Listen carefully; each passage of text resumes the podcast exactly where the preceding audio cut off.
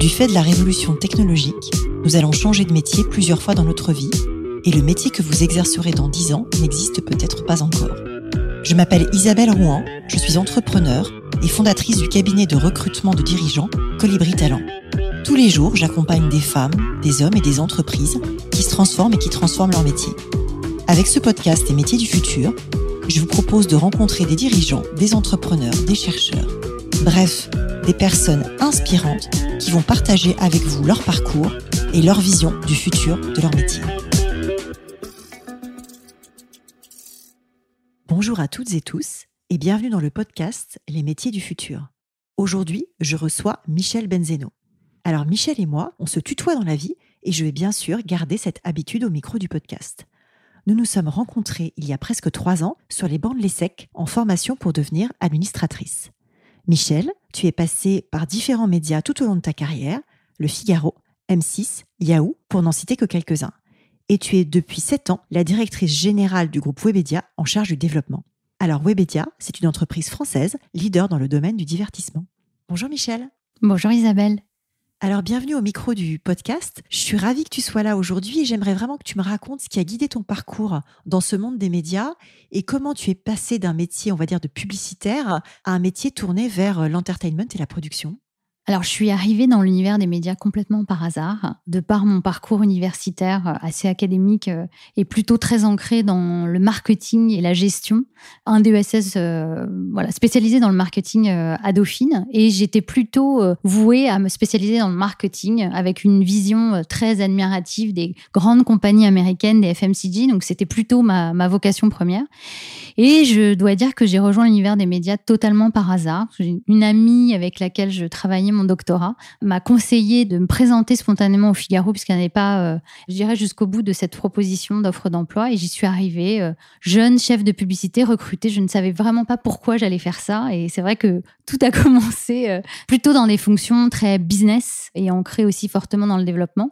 Et je dois dire que ce qui a marqué ensuite, comme tu le disais, j'ai eu pas mal de parcours médias, le Figaro que je viens de citer, VSD, Capital, L'Express, donc des grandes marques médias. Et je dois dire que j'ai commencé à basculer dans l'univers de la production en 2006 quand j'ai rejoint Yahoo en France. À l'époque, on s'en souvient, les fameux portails qu'on s'informait. C'était le début de l'Internet grand public. Exactement, avec MCN, tu t'en souviens, et Yahoo, pour y créer un studio de création, de production. C'est vraiment le tout démarrage, les prémices de l'association de contenu de marque, où là, j'ai commencé à découvrir ces métiers de la production. On a créé les premiers blogs pour SFR en partant avec Yahoo News autour de la technologie, un blog autour du pouvoir d'achat avec Michel-Édouard Leclerc. Donc voilà, c'était le démarrage de cet univers de production de contenus plutôt digitaux. Et ensuite, j'ai rejoint le groupe M6, recruté par Robin Leproux à l'époque, pour créer justement un département de production digitale en complément de tous les studios audiovisuels. Et c'est là que cette magie autour de justement la création, l'univers de l'audiovisuel m'a beaucoup séduite.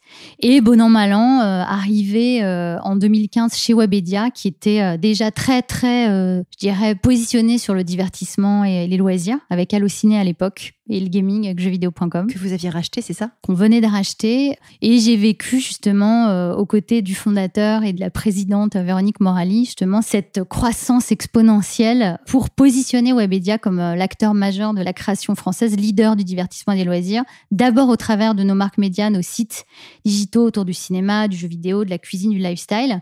Et puis petit à petit, on a suivi l'évolution de la vidéo pour justement devenir un producteur installé d'événements et de format divertissement plutôt dans l'univers de l'audiovisuel. Alors justement, est-ce que tu peux nous expliquer ce qu'est exactement le métier de Webedia ? Parce que tu as cité Allociné, jeuxvideo.com, il y a aussi Épicurieux, Dr. Good, donc il y a toutes ces marques médias. Mais en quelques mots, qu'est-ce que c'est le métier de Webedia ? Est-ce que c'est de la production ? Est-ce que c'est de l'entertainment ? D'ailleurs, est-ce que tu peux définir pour nos auditeurs ce mot d'entertainment ? Je dirais que le métier originel de Webedia est lié à notre ADN d'éditeur, d'un publisher. Les prémices de la création de Webedia étaient plutôt de trouver une place entre les GAFA et les adblocks, si je peux résumer ça ainsi, en ayant une approche très verticale du digital et en devenant leader de thématiques phares comme le cinéma, le jeu vidéo avec jeuxvideo.com, j'y vais maintenant d'ailleurs, la cuisine avec 750 grammes, le lifestyle de façon plus générale. Et donc, je dirais pour nos auditeurs, la définition de l'entertainment qui est de près ou de loin tout ce qui touche à l'univers de la pop culture, séries, cinéma, sport, nouvelles technologies, qui est le ciment du divertissement pour nous. Et nous avons déployé, parce qu'il fallait avoir une masse critique en termes d'audience pour justement faire partie des géants, on a eu cette masse critique en France et on a déployé cette stratégie partout dans le monde où Webedia est présent, dans une quinzaine de pays, en rachetant en croissance externe les produits similaires à Sensaciné en Espagne, à Doro Cinéma, 3D Regos, etc., etc. Donc ça, c'est le premier métier originel. Et je dois dire que, comme tout le monde, en 2017, nous avons fait notre révolution du mobile, du social, de la vidéo, et que ces communautés qu'on a captées au travers de leurs points de passion, via nos sites médias, nos destinations digitales, se sont déplacés sur les réseaux sociaux et les plateformes sociales. Et en premier lieu, beaucoup vers YouTube. Et c'est là où, voilà, en 2017, on a fait pivoter le modèle de Webedia. On a fait l'acquisition de Mixicom, qui est un MCN. Alors, c'est un mot barbare, mais ça veut dire multi-channel network. Et peu ou prou que vous compreniez, en fait, à l'époque, c'était... Vous preniez les 10 pionniers créateurs youtubeurs en France, les Natoo, Cyprien, Norman, les pionniers du web. On les a intégrés chez Webedia via une structure commune pour créer un label qui est devenu mondial d'ailleurs, Webedia Creators. Tout l'enjeu, c'était de faire migrer ces youtubeurs qui nous ont appris le langage de la vidéo et de l'audiovisuel, si je puis dire, cette nouvelle grammaire. Et ça nous a obligés, si je puis dire, à déporter leur studio. Donc, on a commencé à intégrer des infrastructures. Ils produisaient depuis Webedia et accompagnaient, je dirais, leur émancipation créative, parce que c'est à la fois des créateurs de contenu, des stand-uppers, ils écrivent des courts-métrages, ils se diversifient, font de la bande dessinée. Donc, on les a accompagnés dans ce dimensionnement artistique. C'est hyper riche. Donc, si je comprends bien, vous avez fait un pivot et vous êtes passé, en fait, de producteur de contenu à agent de talent, tout en gardant ces activités de groupe média. Ce que tu dis, c'est que vous l'avez fait pour suivre la tendance du mobile, de la vidéo et de YouTube. Mais c'est quoi la masse critique dont tu parles? Il faut combien en audience pour pouvoir aller concurrencer les GAFA? Moi, je pense qu'on n'a pas gagné la bataille de la puissance, mais on a gagné effectivement la bataille autour de l'audience et le fait d'avoir un quasi-monopole sur ces destinations liées au divertissement. Aujourd'hui, on est 4e acteur du numérique français. On a 300 millions de visiteurs uniques dans le monde, dont 30 en France, 30 millions. Ça, c'est colossal. C'est clair. Et au-delà de la taille, je dirais, c'est justement cette barrière à l'entrée, c'est la verticalité et le fait qu'on est à la fois massif et en même temps en capacité d'aller toucher des cibles uniques par le prisme justement de ces thématiques très spécialisées. C'est ce qui fait notre force aujourd'hui. Et c'est quoi votre modèle économique ? On est aujourd'hui assez équilibré dans les 3 grandes activités stratégiques du groupe. 50% de revenus encore liés à nos médias, dont quand même plus de la moitié qui est réalisée à l'international aujourd'hui. Et je dirais 50% talent et production par le prisme déjà de notre activité agence qui consiste à associer nos talents à des marques via la production de contenu dédié, mais également la monétisation. De plus en plus, on accompagne nos talents sur le développement de leurs réseaux sociaux. Alors plutôt nouvelles plateformes type Snapchat, TikTok, Instagram. Donc vous en faites des influenceurs. On développe leur communauté organique et on a un système évidemment de création de valeur commune et de partage de revenus. Alors c'est des prémices. On coproduit aussi avec ces créateurs des formats, des licences de divertissement qu'on va diffuser sur nos médias et vendre à des plateformes de streaming ou des chaînes de télévision. Alors justement, les talents ont une grande importance dans votre univers et tu as parlé tout à l'heure du label que vous avez créé en 2021, Webedia Creators, qui regroupe ces signatures comme Norman, Cyprien ou encore des nouvelles égéries, je pense à Domingo sur Twitch Télé et à son émission Popcorn. Ça veut dire quoi aujourd'hui être un talent Webedia ? Alors, ça veut dire plein de choses, surtout que c'est un univers où tout évolue très vite. Je dirais qu'il y a 4 formes de collaboration quand on est un talent Webedia. Évidemment, le modèle originel qu'on a choisi depuis le rachat d'un certain nombre de structures, plutôt un modèle exclusif qui consiste à avoir des accords pluriannuels avec ces créateurs de contenu et qui consiste tout simplement à gérer leur image, toute la gestion administrative, leur monétisation évidemment et pour un bon nombre de talents, toute leur activité artistique, donc vraiment en 360. Un vrai label, quoi. Un vrai label. Et c'est vrai qu'on a eu tendance depuis 1 an, au travers de Webedia Creators, de rationaliser le nombre de talents exclusifs. On en a une centaine en France, ce qui est déjà énorme, dont les top créateurs avec lesquels on a une proximité, une intimité très forte. Je dirais que la deuxième forme de collaboration, qui est toute nouvelle, enfin qui a 2 ans, c'est plutôt un modèle 360 issu de célébrités qu'on a parlé de créateurs, on a aussi des célébrités, des influenceurs, des célébrités qui viennent de l'univers de la télé et qui veulent développer leur communauté sur le digital. On l'a fait avec Michel Cymes autour de Dr. Good, qui a ouvert le bal, où il est arrivé avec son magazine Dr. Good, plus de 2 millions d'exemplaires aujourd'hui, qui a un succès d'estime. Des conférences dans toute la France, une espèce de shows médicaux autour de la prévention positive. Et on a fait, avec Michel et Franck Simès, on a développé autour de Michel et de Dr. Good des communautés. On a développé évidemment Instagram, Facebook, les réseaux sociaux. On va rééditer là, dans 15 jours, un premier show Dr. Good à Lille. Et on a surtout intégré autour de Michel les influenceurs de sens, puisque pendant le Covid, ce qui est assez étonnant, on a fait tout un baromètre autour des sources d'informations des consommateurs autour de la santé. Le digital est arrivé en premier lieu, bien avant la télé et la presse. Et surtout, les professionnels de santé qui sont devenus des influenceurs de sens. Tu as des kinésstars, des sages-femmes, des sexologues qui aujourd'hui ont des communautés qui explosent sur Instagram, TikTok, YouTube. Intéressant. Ils sont venus accompagner Michel aujourd'hui. Donc, ce sont nos stars qui seront sur scène bientôt. Et on a aussi édité des livres, des collections de livres, des almanachs avec Editis Vivendi, avec lequel on a un joint venture. Et peut-être un dessin animé et peut-être des documentaires. Enfin, voilà. Et donc ça, c'est le modèle 360 qu'on a récemment développé avec Jamy Gourmaud autour d'Épicurieux, nouveau média social qui parle de savoir, comment on retrouve notre esprit critique. Troisième modèle, on est autour de plutôt un modèle autour de la coproduction, j'en parlais, qui consiste à créer des formats, des licences de divertissement avec des créateurs, qui peuvent être d'ailleurs exclusifs ou non exclusifs, et qui vont être tout simplement diffusés sur leur écosystème, leur chaîne YouTube, leurs réseaux sociaux, même sur Twitch. Et là, c'est très intéressant parce qu'il y a vraiment de la coécriture, de la coproduction et du partage de valeur qui est extrêmement fidélisant pour ces talents.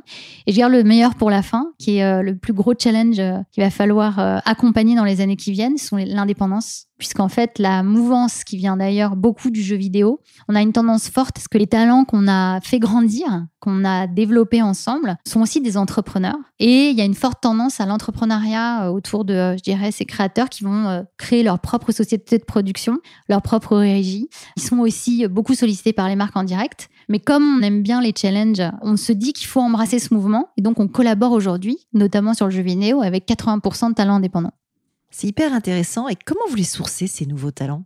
Alors, c'est beaucoup de travail, justement, de veille. Je dirais que c'est un savant mélange à la fois rationnel et intuitif. Parce que ça bouge tout le temps. Ça bouge tout le temps. Alors, on a plusieurs parties pris. On va scanner, nous, justement, les nouvelles plateformes. Parce qu'on a beaucoup parlé de YouTube, mais aujourd'hui, ces talents, ils sont partout. À la fois, effectivement, enfin, sur TikTok et Instagram, beaucoup.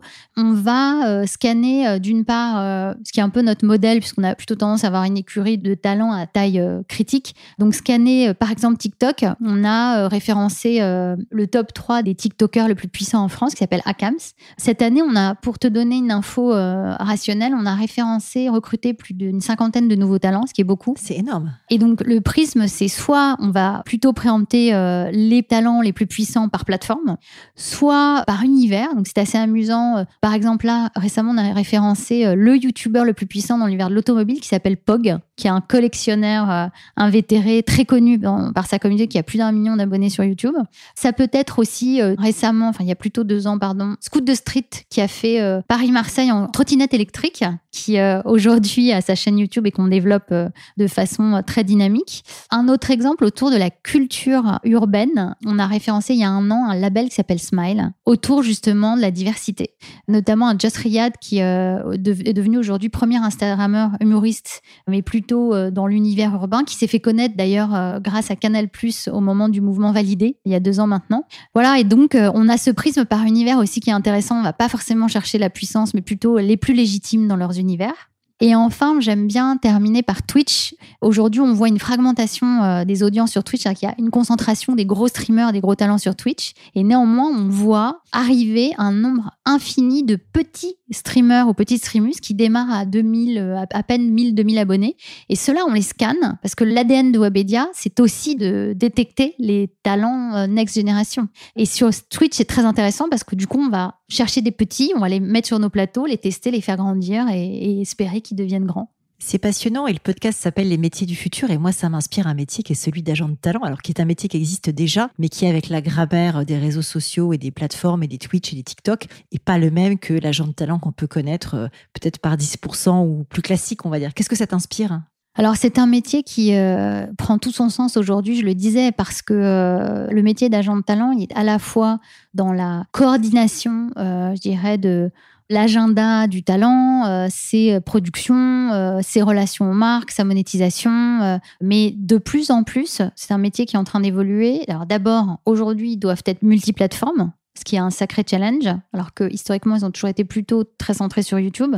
Et la deuxième chose, c'est que ces talents, j'en parlais, ce sont des créateurs qui ont énormément de projets. Sky is the limit en termes de créativité. Et donc, le rôle du talent manager, c'est aussi de filtrer, de cadrer et puis surtout d'assouvir ces projets en créant, en trouvant des business models, en trouvant les meilleures personnes pour justement, soit en termes de production, soit en termes de monétisation. Et voilà, et c'est vrai que c'est pour moi, en tout cas, une strate très, très importante dans la fidélisation, l'intimité et le développement de nos talents chez Webedia. Alors, c'est hyper intéressant et il y a un mot qui revient beaucoup dans ton propos, c'est tout ce qui est communauté de chacun de ces talents et on se rend compte qu'elles sont sur différentes plateformes. Est-ce que ça enclenche les métiers du futur liés aux communautés? Alors bien sûr, je pense à community manager, mais il y a sûrement plein d'autres métiers autour de ça, de cette animation de communauté. J'en ai pas parlé tout à l'heure dans le pivot dont je parlais entre métier d'éditeur et producteur. Alors c'est vrai qu'on parle, je pense qu'on a aussi beaucoup contribué à l'invention ou même la transformation des métiers historiques de journaliste à social media manager par exemple, ou de, je dirais, rédacteur en chef à producteur. Et je donne toujours cet exemple sur le jeu vidéo. On a un site, une marque qui s'appelle jeuxvideo.com, désormais rebrandé JV, qui a plus de 25 ans d'histoire. Aujourd'hui, le rédac-chef de JV, il est devenu producteur par nature parce que tous ses contenus, on a aujourd'hui une ligne éditoriale qui va être adaptée à Twitch, Facebook, Instagram, Snapchat, où on produit du contenu original. Et donc, le rédac-chef, il a complètement changé de métier et aujourd'hui, il doit maîtriser les métiers de la production, de la post-prod. Il doit être capable de manager des monteurs. Ça devient un producteur, un multiplateforme et il manage des monteurs du futur, c'est ça qu'on se dit. Exactement. Et dans les métiers dont tu parlais tout à l'heure autour des communautés, il y a bien sûr les social media managers, mais il y a un binôme intéressant qui est en train de se créer autour de justement la multiplication des plateformes et des formats. Je veux dire, aujourd'hui, quand on prend les formats stars des différentes plateformes, entre Reels, IGTV, Shorts qui va sortir sur YouTube, les stories, en fait, on doit adapter nos grammaires en fonction de chaque plateforme et chaque plateforme a sa propre narration. Ce qui veut dire que tu fais quoi? Il y a un binôme entre celui qui écrit et celui qui monte et il y a des gens qui sont spécialisés dans le montage sur chacune des plateformes parce qu'en plus, les formats changent tout le temps. Comme tu dis, il y en a qui sortent. Voilà, les stories, ça a l'air d'être très vieux alors que ça n'a jamais que 3 ans. Donc... Ouais. Exactement, et donc il y a un terme qu'on emploie nous qui est un peu notre jargon interne où le monteur va faire du clipping. D'accord. C'est-à-dire qu'il va analyser tous nos catalogues et avoir la capacité, l'assertivité en fonction de chacune des plateformes de prendre en contrainte, par exemple Facebook, il faut passer les 3 minutes pour pouvoir justement remonter dans Facebook Watch, dans l'algorithme pour générer de la croissance organique. Et donc cet dimensionnement de clipping, il va analyser tous nos catalogues de contenu pour remonter des séquences et les adresser en fonction des plateformes. Et le binôme en fait vertueux, c'est que ça il peut pas le faire sans celui qui va diffuser les contenus. Et donc c'est plutôt, on a beaucoup recruté de monteurs cette année qu'on a décidé d'internaliser, d'où le fait de ce fameux pivot dans l'univers de la production. Et je pense que ce n'est que le début, et c'est réellement un métier d'avenir. Alors justement, tu parles de recrutement. Alors je crois que vous êtes passé de 500 à 3500 collaborateurs en quelques années. Est-ce que vous allez recruter en 2022 et si oui, sur quel métier ? J'espère qu'on va recruter en 2022. Alors, on a toujours évidemment un fil rouge des métiers liés au business, au développement, à la tech aussi, parce qu'on a en permanence test and learn de nouveaux business models, de nouvelles initiatives éditoriales. Je pense à un métier, moi, que je vois pas mal émerger, qui est un métier autour de la direction des programmes nouvelle génération. Parce que c'est plutôt un métier dont on entend beaucoup parler en audiovisuel, les chaînes de télé. Ceux qui font les grilles, quoi. Voilà, exactement. À l'ancienne. On a bossé dans la télé, toi comme moi. Voilà. Et donc, le fameux, tu te souviens de... Voilà, c'est un peu Dieu dans les grands groupes. Bah, le directeur de programme, c'était un peu Dieu ou une déesse quand on parle de Viviane Godefroy. J'ai été élevée à l'école Canal+. Et effectivement, quand tu sortais la grille, c'est elle qui faisait la pluie le temps, quoi. Et c'était le job à siège éjectable, parce qu'en fonction des audiences du matin à 9h, tu voyais... À 9h05, tu pouvais avoir un gros problème sur ton employé invité à 9h03 quand Médiamétrie tombait. C'est ça. Et si je fais le parallèle au métier de Webedia, et ce sont plutôt des profils moutons à 5 pattes, donc assez rares à trouver. Pourquoi ? Parce que je pense à un directeur des programmes qui justement est un bébé Webedia et dont le métier est d'abord d'inventer des formats, des concepts de formats et de contenus, mais s'assurer qu'ils sont compliant sur toutes les plateformes, ce que je disais, donc ça nécessite une extrême connaissance de chaque grammaire, des algorithmes, des contraintes, je dirais, éditoriales de production, les durées qui sont liées aux intros, les formats 16/9, les formats verticaux, enfin ça demande une énorme expertise côté plateforme, mais ça ne suffit pas. C'est qu'une fois qu'on a conceptualisé ces formats, il faut des compétences en termes de production, donc en méthode agile avec, ce que je disais, des réals, des concepteurs d'acteurs, des motion designers, des producteurs, la post-production. Et enfin, et c'est pour moi cette notion de direction des programmes 360, quelqu'un qui est capable de produire des contenus qui ont un potentiel de monétisation certain. Et ça, je vais faire une annonce, c'est vrai qu'on a très peu de profils qui aujourd'hui arrivent à mélanger l'ensemble de ses skills et de ses compétences. Donc tu cherches des directeurs de programmes qui à la fois savent sentir les tendances, trouver les bons formats et trouver des formats monétisables. Exactement. Bon, bah écoutez, avis à ceux qui cherchent du travail en 2022. Est-ce que vous avez été impacté par le Covid ? Oui, comme tout le monde, bien sûr, on a été impacté, mais je pense qu'on a eu de la chance et en même temps, on mérite la chance qu'on a, dans la mesure où on a surfé sur une vague entertainment at home. Du coup, très digital, avec des audiences qui ont explosé. Et voilà, et sur le cinéma, qui est un très bon exemple d'agilité et de résilience de toutes les équipes, c'est qu'effectivement, les salles étaient fermées. Nous, en plus, on a des activités dans l'univers de l'exploitation, donc pour nous, c'était assez dramatique. Et je dois dire que toutes les équipes d'Allociné ont complètement revu leur grille éditoriale et ont du coup développé toute une actualité autour des séries. Séries, Netflix. Exactement, au moment où Disney+ arrive en France. Et aujourd'hui, notre fierté, c'est qu'avec la reprise, on a le meilleur des deux mondes. C'est-à-dire qu'en termes d'audience et d'appétence, on a autant de gens qui consultent nos pages liées aux sorties de films que de séries. Puis bien sûr, on parle de jeux vidéo, qui est l'industrie qui a explosé pendant le Covid. La cuisine, on a aussi revu tout notre positionnement éditorial en aidant les gens, en divertissant les gens, en leur aidant à faire des cuisines faciles chez eux, en famille. Donc, je dirais qu'on a surfé globalement, même si on a été touché via, par exemple, nos activités événementielles, le voyage, c'est très difficile, mais globalement, on a mis en place un plan de restriction de coûts et de résilience extrême, tout en restant très proche de nos partenaires, de nos clients, en animant la boîte. Et cette année, je dois dire que tout l'objectif, c'était de remettre, je dirais, Webedia sur les rails pour pouvoir, 2022, être vraiment sur un plan de développement comme on l'a toujours été. Qu'est-ce que tu vois aujourd'hui comme changement sur les métiers liés à la technologie ? Il y aurait beaucoup de choses à dire sur ce sujet-là, mais j'en vois deux, si je dois, deux auxquelles je pense spontanément. Le premier, et c'est le cas chez Webedia, c'est-à-dire qu'on a aussi, y compris dans la technologie, une vraie évolution dans l'agilité et la construction, soit de nos développements, nos sites, parce qu'il y a un dimensionnement tech qui est très important chez nous. Et on est plutôt aujourd'hui en mode itératif, c'est-à-dire qu'hier, on développait, il y avait tout un sprint, on avait le cahier des charges, l'expression du besoin, puis on allait de A à B. Et aujourd'hui, on va de A à prime, de A prime à A seconde, et on itère régulièrement, parce que de toute façon, comme tout bouge tout le temps. Exactement. D'accord. Et ça, je trouve que c'est aussi une évolution des métiers au sein même de la tech, une évolution du mindset et de l'état d'esprit. Je l'ai beaucoup vu chez Webedia, notamment depuis 2 ans. Et le deuxième, j'en parlais aussi au travers de, je dirais, les algorithmes et les spécificités des plateformes. En fait, la technologie aujourd'hui va aussi un peu dicter, entre guillemets, la façon dont on va produire des contenus. Il y a une dimension, il y a beaucoup de normes, il y a des langages. Je pense par exemple à Discover sur Android, qui est peu ou prou le Google News, si je dois simplifier.